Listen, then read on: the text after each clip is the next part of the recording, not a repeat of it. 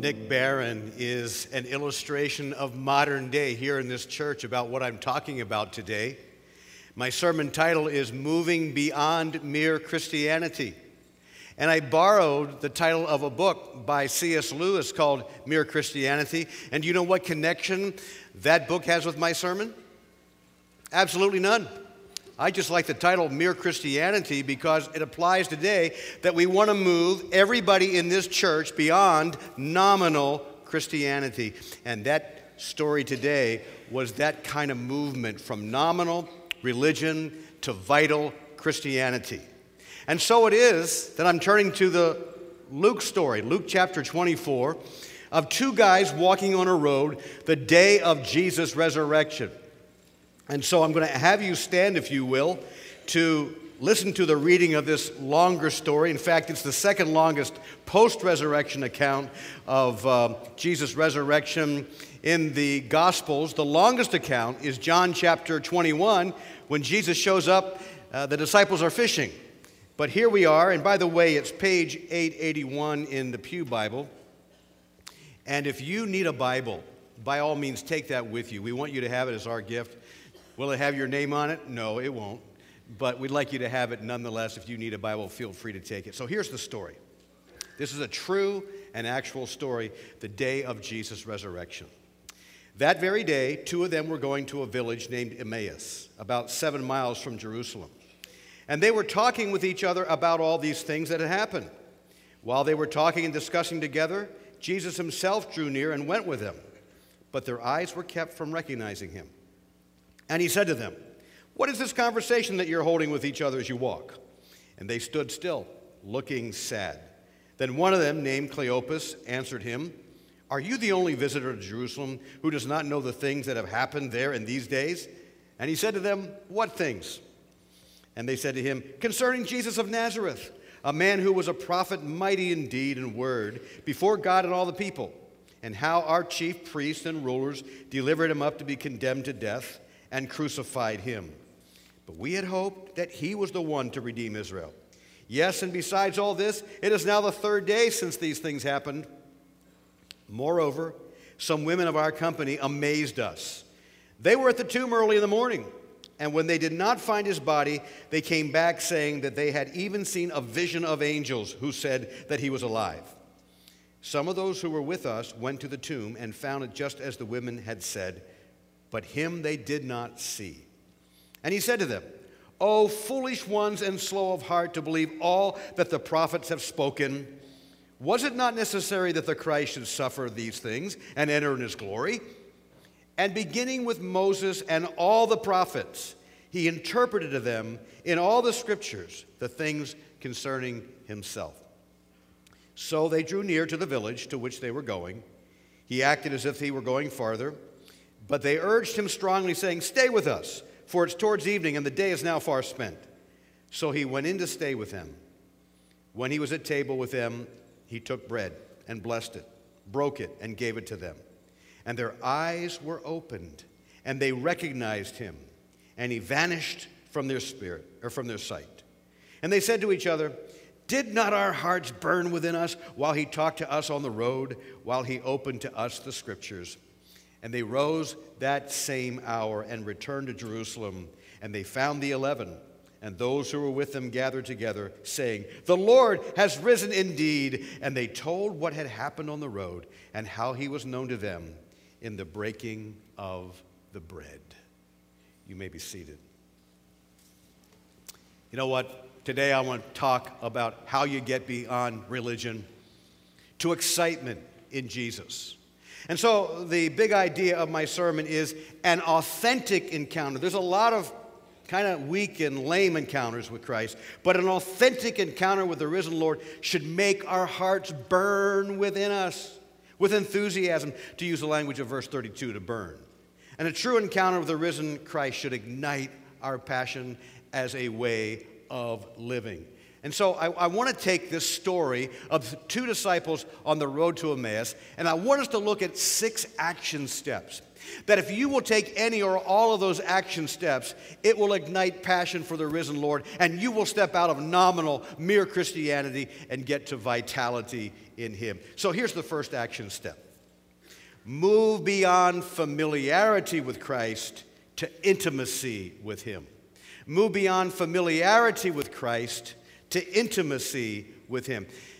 Now, probably these three, these two disciples were three years with the Lord some way as he was teaching and on the hillsides, and Cleopas and the unnamed disciple.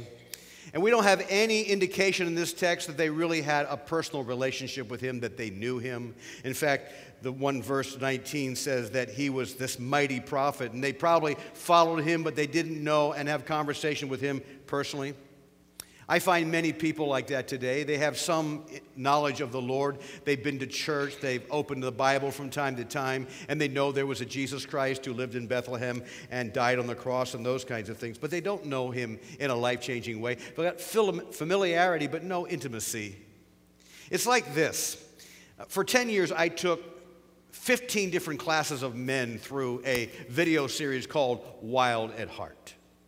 And so on that video were eight sessions with five guys, eight days on a retreat. And these guys were John, Bart, Gary, Craig, and Morgan. Now, i tell you, watching them for 15 times, I got very familiar with them. But guess what? They wouldn't know me from Adam. I have no intimacy with him, no relationship with them, just some familiarity and some knowledge. Now, for me to enjoy their company, I would have to get to know them. And so it's so important that if you know the Lord in any way, you've got to move from familiarity to intimacy with Him. And that involves a relationship. You got to step into a familiar relationship with Him that moves to back and forth fellowship and intimacy. Now, how do you get that? When you realize that Jesus Christ needs to, first of all, be our Savior to realize that we have sinned and fallen short of the glory of God, and that He died in my place and rose again the third day for me, not only to save me and deliver me from hell, but to walk in closeness as a friend. And so we have to move into this relationship with the Lord where not just knowing about Him, but this intimate friendship that will move us from strangers to lifetime journeymen on the road together. And so, if you're going to ever move to passion for Christ, it has to move from something we know about Him to a relationship. And that's what happened on the road to Emmaus. But there's a second action step that's so important, and they took it. Focus on God's will rather than on your own desires. One of the things we see here of these two guys, it is so much like this today among Christians is that we think the Lord exists for us, that He might do our bidding and our will, rather than we existing for Him and His pleasure and His will. So here they were in verse 21 on this road, and they came up and they were crying to Jesus. We had hoped that He would be the one that would redeem Israel. In other words, we are tired of all this Roman oppression. We're tired of exorbitant taxes. We're tired of not having our own land as Jews. We're tired of being second class citizens. And we thought Jesus would be the one to end the Roman rule and bring in his, his government so we could enjoy life, and it didn't happen. You know, when we think that life is about us and Jesus is so that we can be happy, we make a huge mistake. We become selfish. Christians. We become consumer Christians. And here they were, occupied with what they wanted instead of who Jesus was, and they missed him altogether because they wanted Messiah to do for them what they wanted rather than the will of Christ, of God for Christ at that time. And little has changed. Have you ever listened to most Christians pray? It's all about, Lord, do this for me. Lord, arrange this for me. Lord, give me this. Lord, make this happen. Lord, heal that person. And so much of it is about our will and our pleasure and what we want rather than about His will and His good pleasure and what He wants. It wasn't the will of God for Messiah to give them what they wanted at that time. It was the will of God for Messiah to suffer. And then Messiah said, If I suffer, you will suffer too. And that didn't play out too well. And so, to go beyond mere Christianity, we have to stop seeing Jesus as someone who's there to give us what we want. We must stop thinking that Jesus exists for us when the truth is we exist for him and his pleasure. He does not exist for ours. And so, action step two is coming to the place where Jesus was in the garden the night before he died. When he said to the Lord, Please take this cup from me, but nevertheless, not what I want, but Lord, what you want, whatever is your will. That's when passion ignites, because as long as we are focused on us, the Lord is just an errand boy and will get upset if he doesn't deliver. But here's a third action step that we see. Action step number three is accept the Bible as completely true, even if you don't understand it all. And I want you to know that unless you un- understand and believe the whole Bible from cover to cover as the Word of God, your heart will never really ignite with passion for the Lord Jesus.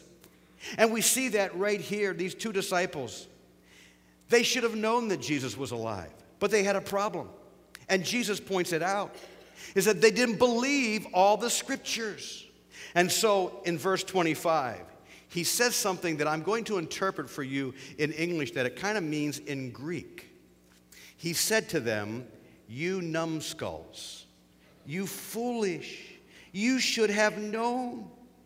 You are dull of mind, he says. You know the scriptures, but you don't believe everything that it says. And if they'd have believed all the scriptures, they would have known exactly what happened the last three days, and they would have remembered the word of Jesus as he spoke time and again when he would say, I've got to go to Jerusalem, and there I will suffer and die on a cross, and then I will be, I will be raised again the third day and it should not have been a surprise, but they didn't believe all of the Word of God. And you know, we live in a day where a lot of Christians in churches just like ours have a hard time believing all the Word of God. Science says this, and philosophers say that, and say, oh, that brings this into question here. And so we back off from the Scriptures and we pick and choose what we believe and we get rid of the difficult passages. And so, what happens in churches is they stop believing in things like creation and hell and sin and miracles and prophecy. I want to tell you something.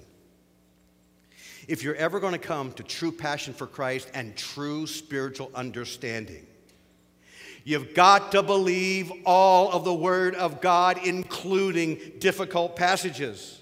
And that's why Jesus called these two disciples foolish. That's why they wouldn't recognize him, because they didn't believe all that the scripture said about him. And you cannot be passionate about Christ unless you believe all of his word. And the reality is, and you can read poll after poll, that there are so many Christians who don't know very much about the Bible, and so many Christians who don't believe all that the Bible says. And those kinds of beliefs will lead one to be a mere Christianity Christian. Now, the last thing Jesus had in his mind was for his followers to doubt the Word of God. And to move beyond mere Christianity, we've got to make a commitment that Jesus knows what he's doing and he has told us the truth from cover to cover in the Word of God. And this is what we believe. And when we believe it with all our hearts, we will develop a passion for the Lord. Which leads me to action step number four. After you believe the scriptures from cover to cover, then you get under the teaching ministry of the Word. You get under the teaching ministry of the Word. Now, as I said before, these two disciples on the road to Emmaus were blind, and Jesus comes by them, and they didn't know what was going on. And so Jesus, it says, began to teach them. Now, I can't imagine the privilege of, of listening to the Lord teach the scriptures. But it says here that they taught all the things pertaining him from Moses to the prophets, and they came under the teaching ministry of the word by Jesus himself. And listen what they said when they had come under the word and they understood it just a little bit later that night in verse 32. They said, Didn't our hearts burn within us when he opened up the scriptures? Their hearts became alive. They came under the word. They moved beyond mere Christianity, and their hearts were burning from the word, for the word. And I just want you to know that if you're willing to come Sunday by Sunday and, and listen to the preaching of the word and you want to hear the word preached with clarity under the Spirit's direction, your hearts will begin to burn as you understand the word brought to you as Jesus brought it to them. And there's something I want you to understand about the word of God. And Jesus points to it when he said, through all the scriptures, he interpreted himself to them. All of the Bible, from cover to cover, is about the Lord Jesus Christ. So if you go into Genesis, you find him there. If you go into even Leviticus, you find him there. If you go into the prophets, you find him there. And when you come under the Word of God, you learn to find Jesus wherever you go. And when you find him there, your heart begins to burn within you. And the reality is, unless the Bible is a big part of your life and you come under the teaching ministry, basically, you'll be a nominal Christian. And we got to get beyond mere Christianity to hearts that burn. And your hearts begin to burn when you come under the teaching and preaching ministry of the anointed Word of God. But there's another step they took, and I want you to see this. Step number five is they let Jesus become the host of their lives become the host of your life. What does that mean? They turned over control to him. They let him take charge of their life. How do you do how do they do that? Look at the story. It was nightfall when the two uh, disciples arrived at home and they realized that it wouldn't be good for Jesus to walk into the night. They said, Come on, spend the night. And Jesus said, Okay, I'll come in. And they decided to get some things together and make a meal. And they had all the things spread at the table when Jesus did something very unusual he sat down at the head of the table and took charge of the meal in the host's home. Now, in my home, we have a nice dining room, and my chair is kind of at the end of the table, and Marie makes the stuff in the kitchen. She's a good cook, and we have people over. And suppose you came over to our house and it was time to eat, and we went to the dining room, and you took my chair. And when you took my chair, you started to boss everybody around and say, okay, take the meal, pass it to your left, and you know, all this kind of stuff. And by the way, give me the bread. And when I get the bread, I want to pray over it and, and let you know that our fellowship is so good. And when I break the bread, it represents our fellowship together. And I took over the house, I took over the dining room, I took over the meal. I can tell you in 44 years of marriage, that's never happened in my house. I'm the host, and people come in, they let me do that. But Jesus broke protocol. Why? For two reasons. Number one, he realized that if he did that, they would recognize him, as it says, in the breaking of the bread. How did they recognize it was the risen Lord in his doing that? Well, it could have been that they saw him break the bread that way for the 5,000 and the 4 and the 4,000. Let me give you my theory. One day I was at lunch a couple years ago with 10 of my friends, guy friends. And as we were around the table, one of the guys gestured and I saw this big scar on his hand. Whoa. And so I asked him after, What happened to you? And I think that when Jesus took the bread and he broke it, they looked at the bread and they looked at his hands and said, Whoa, those are nail prints. This is the Lord. And they recognized him in the breaking of the bread. But there's a second reason. When he took over as host, he assumed the lead position as he had requested all of his ministry when he would say them, I want to become your Lord and Master. I want you to follow me. Your best shot at life is with me in charge. And when you rule your life, you make a mess of it. And I think it was there in this moment that they surrendered their hearts and their lives to Him to let them lead. And at that moment, they let Him be the host of their lives. And I will tell you, until you turn your life over to Jesus Christ and let Him be in charge. Let him be the leader, the host of your life. You will never burn with passion. You'll never move from mere Christianity to thriving enthusiasm for our Lord. But there's one other step here that inspires passion for the resurrected Lord that I want you to see from this story. Is that we need to share our journey with Christ with others.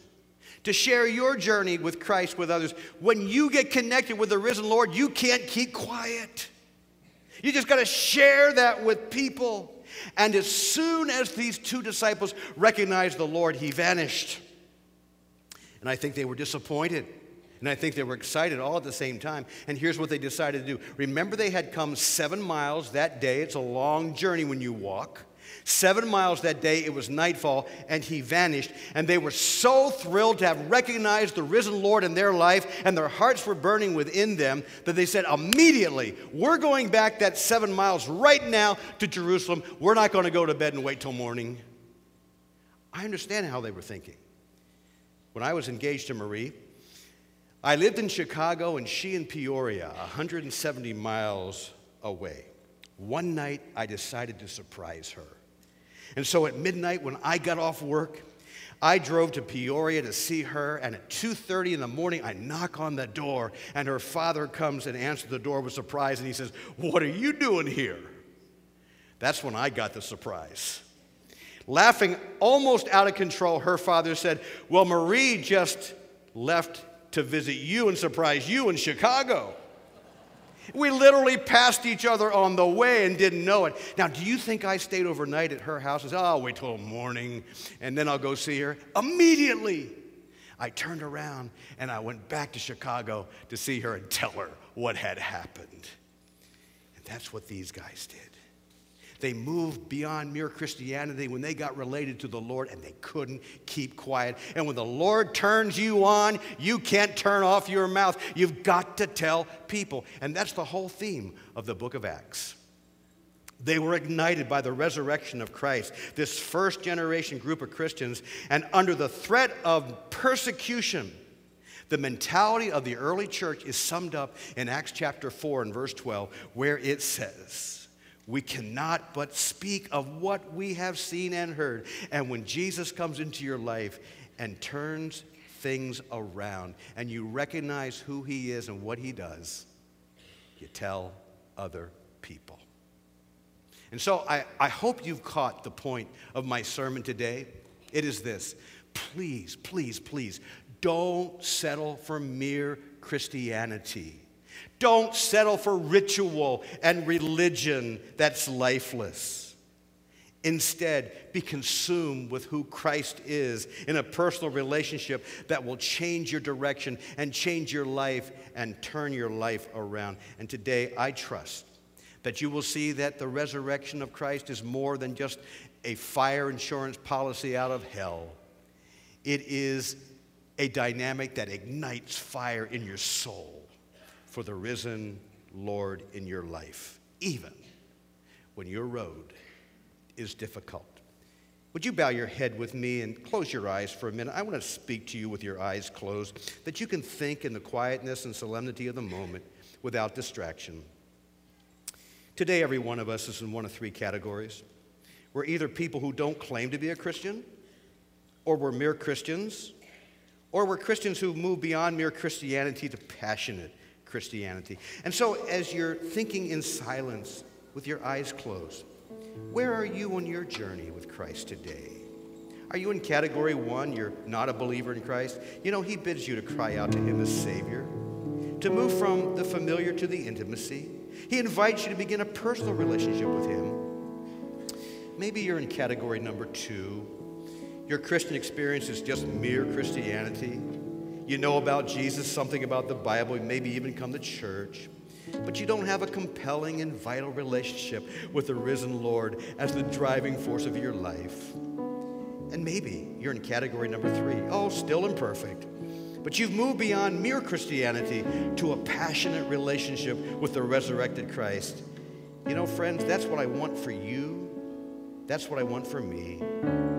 So if you find yourself today in category one, needing Jesus, or category number two, just kind of a nominal Christian, I'm asking you to take some action steps today, to do something for your soul right now, to do something like those two disciples did on the Emmaus Road and move beyond mere Christianity to vital Christianity. It'll change your life.